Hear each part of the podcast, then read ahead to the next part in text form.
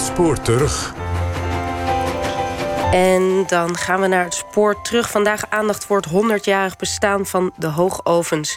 Niet voor de mannen, niet voor de producten die, die daar gemaakt worden, niet voor de CO2-uitstoot.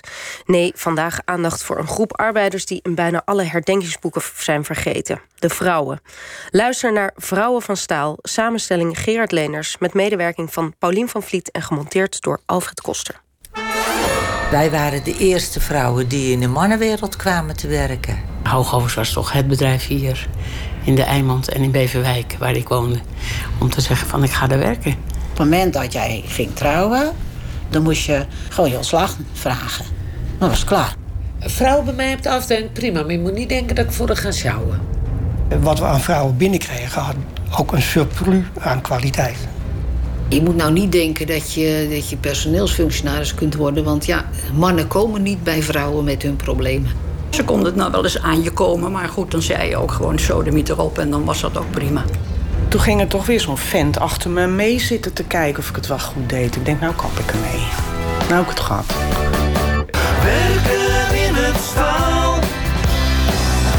IJzer deed ons eten. Ja, Kun je ook kijken? Toen is hij daar op zijn fiets naartoe gegaan. En toen is hij aangenomen, want hij was jong. Hier bij uh, de Hoogoven herinneringsbus. En die rijdt een week lang uh, tijdens de Week van de Industriecultuur... rijdt die bus uh, naar verschillende plekken in Noord-Holland om verhalen op te halen van werken bij de hoogovens. En ik merk ook dat er allerlei verhalen zijn die nooit in de geschiedenisboeken komen. De gevaren bij dit bedrijf, maar ook hoe blij mensen waren met alle sociale voorzieningen, de vakanties die ze voor hun organiseerden de kameraadschap die mensen hebben ervaren. Ja. Voor mijn moeder zijn ze altijd perfect geweest. Ja. En, en, welk bedrijf uh, laat nu een weduwe met, met vier kinderen om het jaar op vakantie gaan? Uh, veel, heel veel mooie verhalen. Ja. Aan het woord is historica Pauline van Vliet. Vorig jaar organiseerde zij het project De Hoogovenbus. Ter gelegenheid van het 100-jarig bestaan van de Koninklijke Nederlandse Hoogovens en Staalfabrieken tegenwoordig Tata Steel. Tientallen verhalen heeft zij verzameld. Bijna allemaal verhalen van mannen die er gewerkt hebben. Verhalen van hun weduwe. Of van dochters met verhalen over hun overleden vader. Een heel enkele keer is er ook een vrouw die vertelt dat ze bij de hoogovens heeft gewerkt. Dagelijks stromen duizenden naar de hoogovens. Niet alleen uit de naaste omgeving, maar van heinde en ver. Meer dan de helft van hen komt uit IJmuiden, Beverwijk en Haarlem. Bij elkaar ongeveer 4000. En nog eens meer dan 1000 uit Wijk aan Zee, Heemskerk, Velzen en Zandpoort. Maar ze komen ook uit Alkmaar, Amsterdam, Heemstede en Helder. Op 22 januari 1924, zes jaar nadat de Koninklijke Nederlandse Hoogovens en Staalfabrieken is opgericht, kan op het voormalige woeste natuurgebied Breesaap bij Velzen Noord de eerste hoogoven aangestoken worden. 30 uur later vloeit het ijzer en wordt de productie in gang gezet. Niet alleen van ruw ijzer, maar ook van kunstmest, cement en elektriciteit. In 1939 kan de eerste staalfabriek in bedrijf worden genomen. Direct na de Tweede Wereldoorlog breidt het bedrijf zich stormachtig uit met nieuwe hoogovens en walserijen. De hoogovens, zij vormen de kern van dit grote bedrijf. Hierom draait tenslotte alles. In directe verbinding met de hoogovens staan de staalfabriek, de duizendgieterij en ook de cementfabriek. Onmiddellijk bij de staalfabriek sluiten weer de walserijen aan die het staal tot platen en profielen walsen.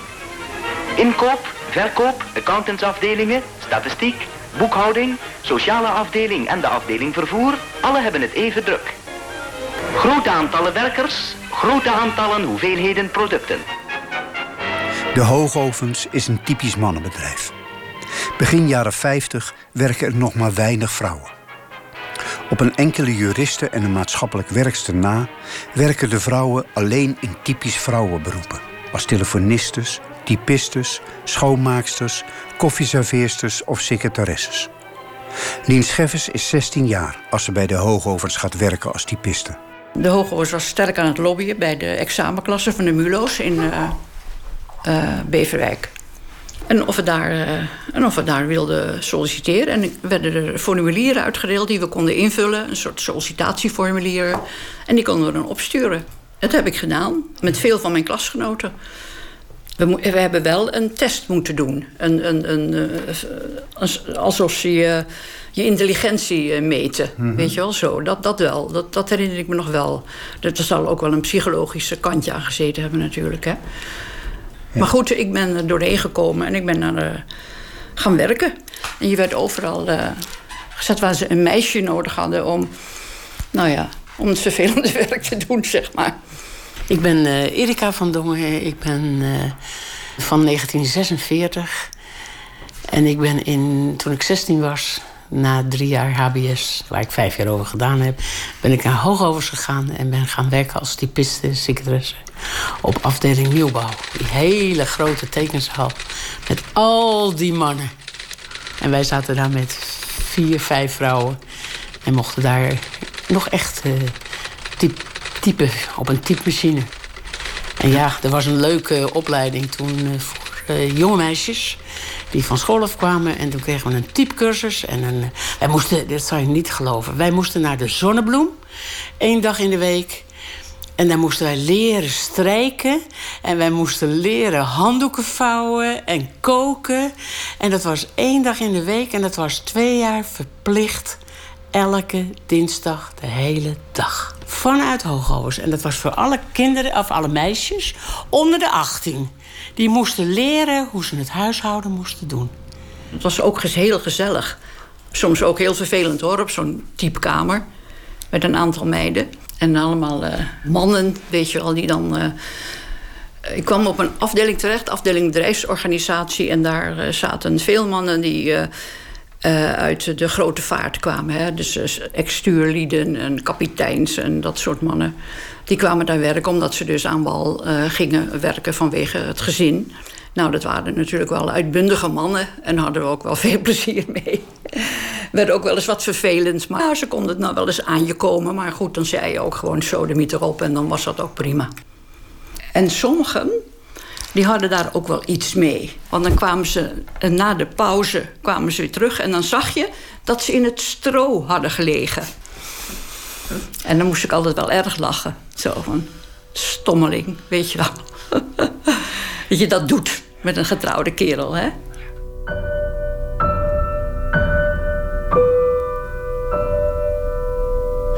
Ook toen hadden wij ook bazen die uh, bepaalde secretaresses, typistes ook wel heel erg aardig vonden. En nog aardiger vonden dan uh, hun vrouw. En ze dan ook op kantoor uh, de deur dicht ging. En dat je echt zoiets had van dat dit kan. Ook dat die meiden het toelieten, had ik af en toe wel eens zoiets van: Jezus, dat doe je toch niet. Ik had ook een baas die op een gegeven ogenblik ook een, een vriendinnetje had. En uh, van een van de dames, niet van onze afdeling, van een andere afdeling. En zij werd ontslagen. En hij werd wel overgeplaatst, dat viel me nog mee. Maar mocht gewoon blijven. En dat, dat zijn van die dingen die...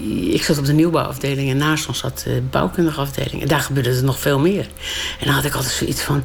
Die meiden werden gewoon weggestuurd. Zoiets van, nou, het is genoeg. Gaat u maar weer. En dan kwam de volgende. Je moest goed oppassen.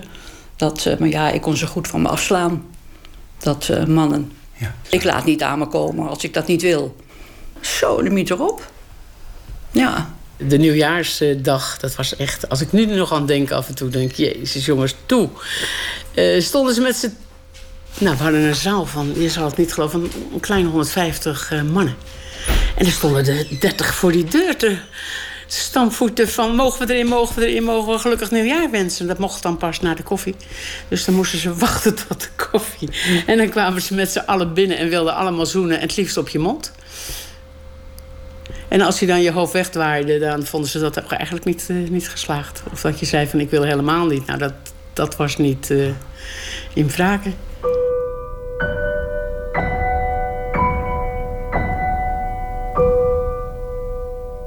Ik ben uh, Gerda Zonneveld en ik ben uh, 70 jaar en inmiddels 7 jaar gepensioneerd. Gerda Zonneveld komt in 1963 bij Hoogovens terecht. Toen was ik 15 jaar En eh, ik werkte in de huishouding. Echt bij een Italiaans gezin hier. En er was een beetje bonje. En mijn buurman zegt, jij kan vast bij de Hooghoos werken in de huishoudelijke dienst. Dus nou ja, solliciteren en uh, daar aan het werk gegaan. Salaris ging meteen vier keer omhoog. Met veel mooiere arbeidsomstandigheden en uh, voorwaarden. Echt, echt heel goed qua vakantie en vakantiegeld en, en allerlei mogelijkheden. Die waren echt een van de betere bedrijven in Nederland. En zo ben ik bij de Hooghoos terechtgekomen. Gerda gaat werken bij de huishoudelijke dienst. In die tijd een vrouwenbolwerk binnen de mannenwereld. Dat betekende dat je s'morgens om half zeven begon. Dan ging je schoonmaken, kantoren en, en alles, tot uh, half negen. En, of negen uur. En dan mocht je een boterhammetje en dan moest je een serveerstersjurk aandoen. En dan ging je koffie rondbrengen. En kopjes ophalen, nog echt met die grote manden. En uh, ja, dan afwassen. En ook Gerda krijgt als schoonmaakster te maken met vreemd mannelijk gedrag. Ik werkte in de schoonmaakdienst bij uh, computerafdeling. Heel, waar al echt die grote computers staan en ook kantoren. En dat werd bewaakt door de treinbewaking. En dan moest je daar langs. Maar ja, wij van de schoonmaakdienst en de koffie... wij gingen altijd door het kantoor. En altijd goedemorgen en even een praatje en een bakkie. Maar er was één man die werd steeds vervelender. En die moest nodig altijd omhelzen. Nou, dan zei ik van... Ik weet bij god niet meer hoe die echt heet. En ik noem het maar Piet. Dat vind ik altijd makkelijk. Ik vind, joh, ik vind het niet prettig. Ja, maar ik bedoelde niet... Ik zeg, geloof je helemaal? Ik zeg, maar ik vind het niet prettig. Nou, en na een paar keer... Oh nee, mag niet bij jou.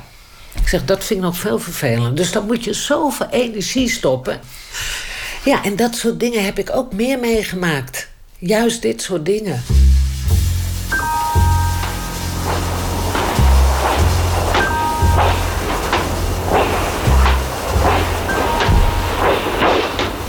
Juffrouw Willemsen, u controleert deze platenblik. En waar kijkt u nou naar? Nou, kijk naar bepaalde fouten, naar tintspatten, kreukels, beschadiging. Ja, er zit van alles in, hè. Hoeveel doet u er per uur? Ja, ongeveer 800 tot 1000 in een uur draaien. Zoveel? Ja. Naast de bestaande typische vrouwenberoepen binnen de hoogovens... wordt er in 1953 een nieuw vrouwenberoep gecreëerd. De blikcontroleuse. Voor het eerst worden zo'n 70 vrouwen door hoogovens betrokken bij het productieproces. Lien Scheffers is dan net als typiste werkzaam. Nou, dus waren van die wat groffere... Nou ja, ik ben zelf ook wel grof. Maar wat, wat groffere meiden. Wat meer, ja, kom ook uit een arbeidersmilieu. Dat was allemaal arbeidersmilieu in Beverwijk. Hè, maar dat waren toch wat de, groffere meiden. Die geen mulo hadden. Huisartschool nog. En die kwamen daar terecht. Dat was gewoon een, een, een minder soort werk. Want wij zaten op kantoor. Vergeet dat niet hoor. Dat was echt een groot verschil. Niet dat je erop neerkeek hoor, maar dat zou ik toch helemaal niet willen. Die platen omslaan en kijken of er niet ergens een uh, beschadiging zit of wat dan ook. Nee, dat is, dat is zwaar werk ook was dat. was zwaar werk. Dat was wel een groot verschil. Waarom zijn hier alleen maar meisjes? Nou, dat die beter controleren als de mannen dat kunnen. Dat is in Amerika is dat bewezen. Nou, ik, ik geloof het best wel. Vrouwen zijn natuurlijk secuurder dan mannen. Het zijn vooral jonge, ongetrouwde vrouwen... die de hele dag eentonig staan te werken in een afgeschermde omgeving. Jaap van Dongen is eind jaren 60 productiechef in de vertinnerij. En hij kijkt uit op de werkplek van de blikcontroleuses.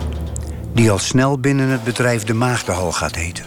Dat was een grote hal, verboden voor bijna alle mannen die er geen direct werk uh, hadden. Er waren wat jonge jongens die moesten pakken daarna inpakken. Die weten. En op de truck zaten uh, ook mannen. Maar de voorvrouwen, dat waren vrouwen. Alleen de baas zelf toen ik er was. De heer Kotman, dat was een man. Maar de rest was strikt verboden voor iedereen die daar niks uh, direct te maken had. Een van de meisjes die in de Maagdenhal komt te werken is Marian Jongejans. Ik wou graag mijn uitzet sparen. Van, uh, nou, ik wil eigenlijk wel uh, beginnen. Want dat was, vroeger was het zo. Een meisje ging voor je uitzet sparen. Het grote geld zat op de hooghoofd toen die tijd. Nou, toen heeft mijn vader eerst geïnformeerd of ik daar kon werken. En verdorie, ik mocht werken in de Maagdenhal. alleen maar toegankelijk voor vrouwen. En dan moest je gewoon, uh, kreeg een heel groot blok met allemaal platen kregen voor je neus. En dan moest je dat met de hand moest je dat dan draaien, per stuk. Die, die platen waren scherp. En dan had je wel hele dikke handschoenen. En dan had je van die moffen voor op je armen, dat het niet. Uh, je, nou, als je wat uh, hoger kwam, dan snee je wel eens. Maar je mocht nooit alleen naar de EHBO. Want die, de EHBO die ging door een hal met uh, rollen en dan nog een hal met rollen. En dan kwam je bij de EHBO terecht. Maar je mocht nooit alleen mocht je daar naartoe. Dus je kon wel aangerand worden, weet ik veel wat die mensen gedacht hebben. Ja, wij waren de enige vrouwen die daar werkten, hè? Af en toe kwamen die, uh, die meiden ook bij me van... Uh, er staat weer iemand al een paar uur tegen een paal... precies op de grens waar ze dus niet binnen mochten. Maar dan stonden ze echt met de tong uit de mond alleen maar hijgend te kijken. Dat is echt waar, ja. En dan werden die meiden er zo doodziek van. Dus dan kwamen ze af en toe bij mij van... Uh, nou, dan moest je ze gewoon wegsturen. Ja, dat was echt... Kan, je, kan je niet voorstellen. het gebeurde echt. Is het sfeer onder de meisjes hier leuk? Ja, is prima hier. Ja, Wat erg gezellig is het. We hebben hier een uh, grammofoon hebben we hier ook. Dus er wordt zo twee uur per dag worden platen gedraaid. En dan tussen de middag gaan we naar de kantine toe. Daar eten we allemaal gezamenlijk. Worden alle tafels leuk gedekt. Dat is erg gezellig. Uh, uh, eet u dan met de, met de mannen samen? Nee, man, die komen bij ons niet te pas hoor. Het zijn alleen vrouwen die bij ons zijn. Geen mannen. Chauffeurs, had uh, truckchauffeurs, had je. Die kregen eerst helemaal een test. Van hoe reageer jij op vrouwen? Want die mochten niet zomaar niet met die vrouw gaan werken met die vrouwen allemaal en zo. Dus uh, ja, hun mochten ook niet uh, avances maken tegen die vrouwen. Dat mag niet. En je bent daar als chauffeur en je mag ermee praten. Maar voor de rest ook niet. Je mocht niet zeggen van nou weet je wat, ik ga er een vriendin uh, lekker uitzoeken of zo. Dat was niet zo. Er is nooit wat gebeurd. Nooit wat. Voor ons was dat gewoon allemaal hoor, die meiden. Het was voor ons een veilig gevoel dat ze dat zo geregeld hadden. Ja. Midden jaren 70 dwingt personeelstekort in de productie de leiding van hoogovens tot een radicale stap. De directie vraagt toestemming aan het ministerie van Sociale Zaken en Werkgelegenheid om vrouwen in de vier ploegendienst mee te mogen laten draaien. Als kraandrijfster. Ja, ik vond dat wel heel leuk. Medewerker huishoudelijke dienst Gerda Sonneveld. En toen moest er ook echt heel wat water door de zee gedragen worden. Want er moest natuurlijk ook vanuit de arbeidsinspectie moest toestemming geven. Er moest natuurlijk eerst aan allerlei eisen voldaan worden. Zoals eigen douches, eigen toiletmogelijkheden en dat soort dingen. Maar toen hadden ze ze nodig. Dus wordt het ook wel allemaal gedaan. En dan trek je gewoon weer een blik vrouwen open, toch? In 1976 is Hoogovens begonnen met de opleiding van vrouwelijke kraandrijvers. En na enkele maanden waren er, met ontheffing van het ministerie van Sociale Zaken... al twintig werkzaam in een ploegendienst. Daar moet je hem wel even in laten zakken. Ik ben uh, Karin Kiel, marsman. En ik ben begonnen in 1976 als kraandrijfster op de Hooghovens. Uh, er stond een advertentie in het, uh, ik meen in het Noord-Hollands Dagblad. Er werd personeel gevraagd, er werden medewerkers gevraagd... waaronder vrouwelijke kraandrijvers. En ik dacht dat het beroep van kraandrijver mij wel zou bevallen. Na een gesprek en een simpele psychologische test wordt Karin Kiel aangenomen. Ja, want je moet wel weten wat een, wat een vleugelmoertje is natuurlijk. En je moet ook weten wat een inbussleutel is. En volgt een korte interne opleiding. Tijdens je opleiding word je mee naar boven genomen. En dan sta je echt zo hoog dat onder jou is niks. Alleen maar de werkvloer. En als je dat durft, denk je nou, daar zit wel een kraandrijver in. Die durft dat wel. En dan moet je alleen nou, eng. Verschrikkelijk. Wat is dat eng. Het zweet staat in je handen. Wij waren de eerste vrouwen die in de mannenwereld kwamen te werken. Toen wij daar kwamen, was het een, ja, een heleboel mannen die, die. Het leek wel of ze nooit hadden gezien dat ook deze vrouwen benen hadden. Het, dat is werkelijk waar. Je was gewoon een, een bezienswaardigheid.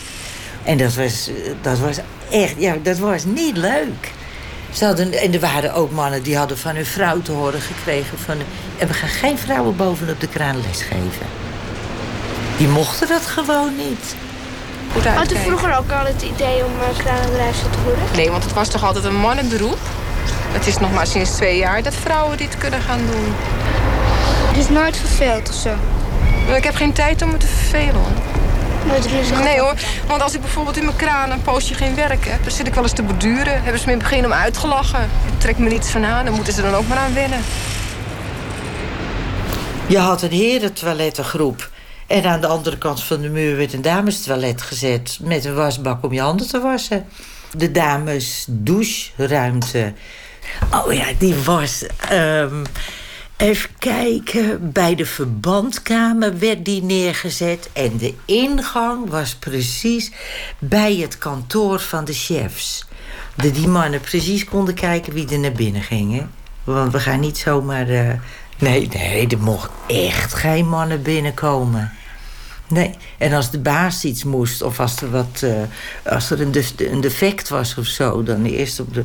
Hallo, is daar iemand? ja. Ik vind met mannen werken wel prettig. Gezellig. Beslist wel.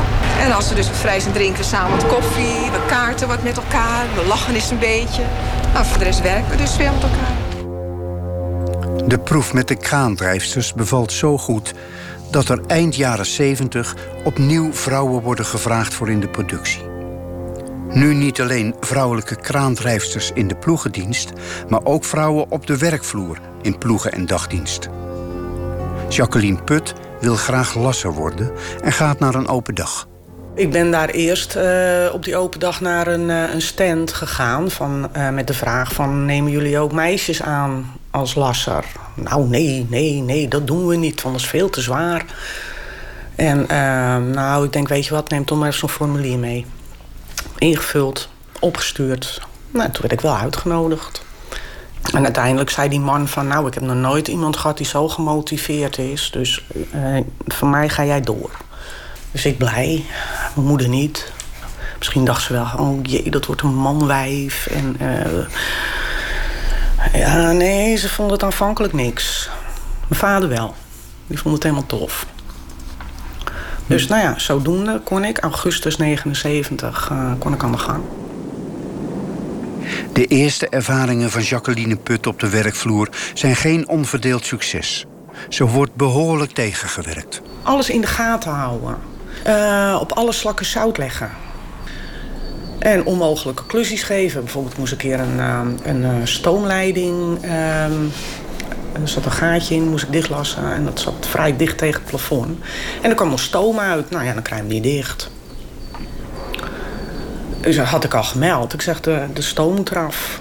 En eh, nee, dat niet nodig en dit en dat. Nou, dat lukte dus niet. En toen kreeg ik op mijn falie bij de koffieautomaat waar iedereen bij stond. Ja, dan pak je de zwakste. Kreeg continu hetzelfde werk in de werkplaats. Soms kreeg ik helemaal geen werk. Nou, op een gegeven moment ging ik klagen. Nou, toen hoorde ik dat het een eh, strafexpeditie was. Mijn toenmalige opzichter die zei van... ja, maar je baas die heeft wat moeite met vrouwen. Ik denk, maar ja, toen was ik er klaar mee ook. Ik denk, moet hij weg, want anders gaat het niet goed.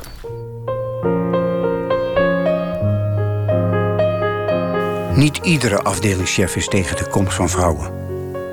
Productiechef Jaap van Dongen is juist voorstander en maakt aan zijn medewerkers bekend dat er ook vrouwen op zijn werkvloer komen te werken. Ik kwam na het weekend eh, terug en toen werd ik door de eerste chef van de wachthal eh, opgewacht. Eh, hij zei van nou, we hebben werkoverleg gehad eh, over vrouwen in, op de ploeg. En de ploeg is tegen. Dus ik had iets, wat krijgen we nou? Eh, ja, hij zegt, eh, werkoverleg is bij jou belangrijk. En dat is ook altijd bij mij belangrijk geweest. Daar geloof ik ook nog steeds in. Maar ik zeg, sinds wanneer heb jij werkoverleg over het verdrag van Rome, de rechten van de mens? Ik zeg, de grondwet. Ik zeg, waar slaat dit op? Ja, hij zegt van, wie maakt nou uit dat er vrouwen komen? Ja, ik zeg, ik, hij kan jij dat nou bepalen? Ik zeg, nou, ik ben de baas, dus het gebeurt gewoon. Dus, nou, sputterend eh, weg. Toen kwam smiddags de volgende ploeg. Dus die had al van zijn collega gehoord dat het eh, gewoon moest. Dus die zei van, nou, we hebben werkoverleg gehad... en eh, We hebben het op de ploeg over gehad, maar maximaal twee, anders wordt het een theekransje. Ik zei, nou, zo, dan biedt hij ook maar op. Ik zeg van. eh, dus zo, zo begon het. De elementaire rechten, daar kun je wel over praten, maar daar heb je geen inspraak dat die dus terzijde worden geschoven. Dus daar was ik heel snel klaar mee.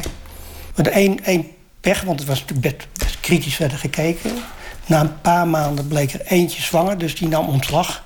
Dus toen kreeg je wel even de reactie, zie je wel, dat we geen vrouwen moeten aannemen. Maar dat was even een oprisping en voor de rest, eh, dat ging prima. Begin jaren 80 zijn er bij de hoogovens zo'n 1400 vrouwen werkzaam. Iets meer dan 6% van de circa 22.000 werknemers en veelal in lage functies. Gesteund door de wet Gelijke Behandeling van Mannen en Vrouwen uit 1980 wordt de FNV Vrouwengroep opgericht. Tini Zandbergen, vanaf 1972 werkzaam bij hoogovens, is een van de oprichters van de vrouwengroep. Je mocht geen onderscheid meer maken. Dus zeiden wij van die advertenties die, eh, die Hooghovens breed gebruikte. Daarbij moet staan van staan open voor mannen en vrouwen. Bijvoorbeeld die zin daarbij. Wij, nou ja, wij, wil, wij wilden een aantal dingen dus ook gewoon als vrouwen. We wilden kandidaat stellen voor de OR. We wilden kinderopvang. Dat is ook zo'n punt waar eh, de meeste mannelijke vakbondsleden, niet allemaal, maar ja, het nut niet van zagen. Dus dat waren gevechten binnen vakbondsvergaderingen. We waren redelijk ja, actief. Gerda Sonneveld. In het begin ja, is het natuurlijk van, goh, hoe ervaar jij bepaalde dingen? Want wat je samenbrengt is toch het vrouw zijn en eh, de tegenwerking. Of niet zien dat je verder komt, dat je steeds gepasseerd wordt. eh. dus bij elkaar was het toch een beetje van, goh, waar, waar, waar loop jij tegenaan? Dus het heeft wel met werk en, en vrouw zijn te maken. En dat inventariseer je. En daar ga je dan op een gegeven moment denken, ja, wacht even. Ik deed toen een sollicitatie bij de mobiele vaklieden. En eh, daar hebben ze mij met alle mogelijke manieren vandaan eh, weten te houden. We wilden geen vrouwen. Dat lukte gewoon niet. En dan zaten ze weer met... Ja, maar je hebt niet de goede medische code... die ik dus wel had voor de walserijen. En allerlei argumenten. En toen kwam ik in contact met de vrouwengroep. En eh, die heeft mij toen ook geholpen met eh, nou ja, de gesprekken met de eh, keuringsartsen en met chefs op die afdeling. En ik weet wel nog dat er een kwestie was over stagiaires die betast werden en nou ja, min of meer gechanteerd. Die stagebegeleider kon zijn handen niet, niet thuis houden. En eh, een van die meisjes heeft toen geklaagd. En het gevolg was dat die stageplek voor die meisjes gesloten werd. Dus de, de, de betreffende meneer die kreeg een, eh, een berisping en de stageplek werd gesloten en that's it. Nou, dat was, eh, daar waren we het niet mee eens. een berisping is een, een, nou ja, vrij, vrij lichte vorm van. Maar het feit dus dat de, nou ja, de, de carrière van die meisjes in dat punt wordt, nou ja, geblokkeerd, maar ook dat, dat ze daar best wel heel veel last van hadden. Ja, dat eh, vonden wij onacceptabel. Dus toen wij dat hoorden, hebben we gezegd van nou, van, eh, dit kan niet. Hier gaan we wat mee doen. Ongewenste intimiteiten, dat was nog niet een, eh, een ingeburgerd onderwerp. Dus toen hebben ik en nog twee... die zijn in een werkgroep Handen Thuis gaan zitten. Maar we hebben eerst, eerst hebben we inderdaad gevraagd aan Gabi van der Riem... die advocaat in Amsterdam, van, eh, van wat kunnen we hiermee? En die heeft een brief geschreven naar Hoogovers... van hoor eens even, dit, eh, dit, eh, dit kan niet. En wat gaan jullie daaraan doen? En nou, dat is, daar kwam een antwoord van Hoogovers op. Twee maanden later van, waar bemoei je je mee? Nou, nou chargeer ik een beetje, maar dat is de strekking van... eh, waar bemoei je je mee? Van, eh, we moeten ook aan onze goede naam van het bedrijf denken... en de goede naam van die meneer. Nou, toen kwam de stoom ongeveer uit onze oren. ja, het, het is toen gaan rollen van we kregen die brief... we kregen de reactie van Hoogovens... en wat we toen gedaan hebben is een, eh, een interview gegeven in de krant... Nou ja, en toen is er gewoon een hele hoos aan reacties uh, gekomen van, uh, van mensen die inderdaad ook ervaringen hadden. En we hebben, we hebben toen een aantal van die brieven, er zijn elf zijn er hierin terechtgekomen. Die hebben gezegd van ja, daar moeten we wat mee. En toen zijn we dat rapport gaan maken. Het beeld was, dat komt door de eerste meiden in de technische wereld, in de fabrieken. Maar bleek uit al die brieven dat het grootste gedeelte gewoon vanuit de kantoorsfeer kwam. En het gaat heel sneaky. Is een arm op de schouder, is een keer een beetje meekijken. En, en er komt een soort band die bijna onzichtbaar is. Maar als die man net een stap verder gaat, of ze durft niet meer, want ze heeft toch al speels wat dingen toegelaten. Dan wordt het heel lastig. En, of ze gaat wel weerstand bieden. En het heeft altijd met macht te maken. Al dus Gerda Sonneveld, die intussen met voorkeurstemmen is gekozen in de ondernemingsraad. Ik weet wel dat, er, uh, dat het officieel werd aangeboden aan de directie. En dat ik daar dan degene was die dat ging doen vanuit de ondernemingsraad. En uh, ja, stond zelfs ook in de krant lullige opmerking is. Dat is alleen maar in die fabrieken. En uh, dat is niet op kantoor. En in dat zwartboek stond met name dat het heel duidelijk uit veel meer de kantoorsfeer kwam. En dat het daar veel sneakier was. En in de fabrieken was het veel opener. Dus er werd niet, niet echt heel positief op gereageerd. Maar omdat natuurlijk toch van een formele rol vanuit de ondernemingsraad zat... er zijn wel goede dingen uiteindelijk uitgekomen. Maar het begint altijd met een beetje lacherig, een beetje... Dat kostte heel veel tijd voordat langzamerhand... Voordat langzamerhand, stapje voor stapje... verbetering optreedt in de positie van vrouwen. Sinds de jaren 80 is er voor vrouwen enorm veel veranderd. Er is deeltijdarbeid, er is kinderopvang. Het aantal vrouwen is ongeveer 10% van circa 9000 werknemers. En het aantal vrouwen in hogere functies is sterk gegroeid. Er zijn heel veel ingenieurs, vrouwelijke ingenieurs, vrouwelijke managers. En ze voeren niet de boventoon, maar er, zit, er zijn wel behoorlijk wat in hogere functies. Ook omdat de laagste functies allemaal weg zijn. Want die, die uh, controleurs, is helemaal weggeautomatiseerd. Je had de grote ponskamer van ponstypisses, allemaal weggeautomatiseerd. Telefonisten, de schoonmaaksters. Typkamers zijn er niet meer zoals het was.